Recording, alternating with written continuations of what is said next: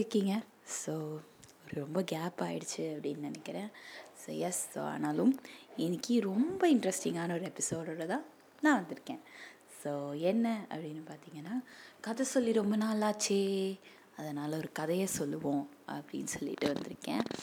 So இந்த கதை வந்து எப்பயும் சொல்கிற மாதிரி ஒரு நார்மலான அனிமல்ஸ் கதையோ ஒரு நார்மலான குட்டி பசங்களுக்கு சொல்கிற கதையோ கிடையாது. பட் இது ரொம்ப சின்ன கதை தான். இந்த கதை நிறைய இடத்துல கேள்விப்பட்டு பட்டிருக்கிற ஒரு கதையாக தான் இருக்கும். பட் கண்டிப்பாக எஸ், குழந்தைங்களுக்கு இந்த மாதிரி ஒரு கதையை, இந்த மாதிரி ஒரு விஷயத்த நம்ம குழந்தைங்களா இருக்கும் போதே சொல்லி கொடுக்கறது ரொம்ப ரொம்ப நல்லது அப்படின்னு நான் ஃபீல் பண்ணுறேன். அண்ட் லடுவுக்கும் நான் இந்த கதையை சொன்னேன். ரொம்ப ஆர்வமாக கேட்டு அவருடைய பதிலெல்லாம் அவர் சொன்னார். ஸோ என்ன கதைன்னு பார்க்கலாமா? ஸோ எஸ், இந்த கதையில் ஒரு ஆள் இருக்கார். அவருக்கு ஒரு கழுதை இருக்குது. கழுதைன்னா என்ன அப்படின்னு கத்தும் இல்லையா, அதான் கழுதை, டாங்கி. ஸோ அவர் வந்து ஒரு கழுதை வச்சுருக்காரு. அவர் சும்மா ஒரு இடத்துக்கு போயிட்டுருந்தார். அப்போ அவருடைய கழுதையும் கூட கூட்டிகிட்டே போயிட்டுருந்தார்.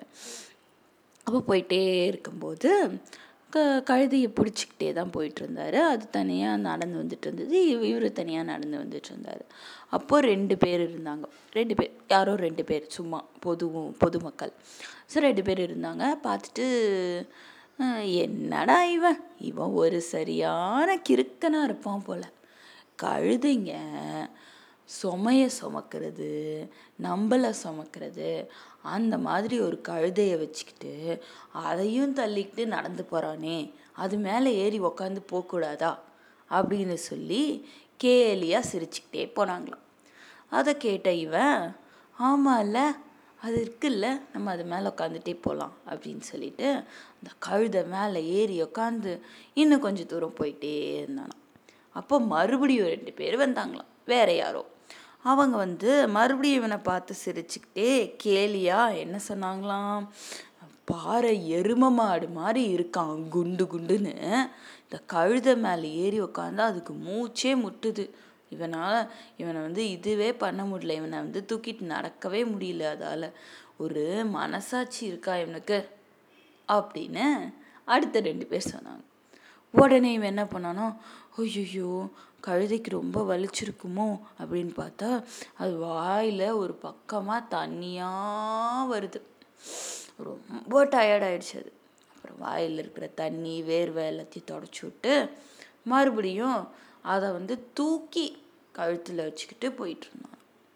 போயிட்டே இன்னும் கொஞ்சம் தூரம் போனான்.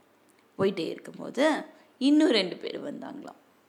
இப்போ வந்தவங்க என்ன சொன்னாங்களாம், மறுபடியும் அதே மாதிரி ஒரு சிரிப்பு சிரிச்சுட்டு கேலியாக, கழுதை தான் நம்மளை சுமக்கணும், இவன் எருமை மாடு மாதிரி வந்துக்கிட்டு அந்த கழுதையை தூக்கி கழுத்தில் போட்டுட்டு போகிறானே அப்படின்னு அதுக்கு ஒரு கேலி பேச்சு பேசிட்டு போனாங்க.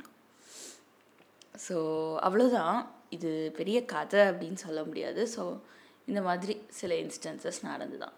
ஸோ இதை பார்த்து இதை கேட்கும் போது உங்களுக்கு என்ன ஃபீல் ஆகுது?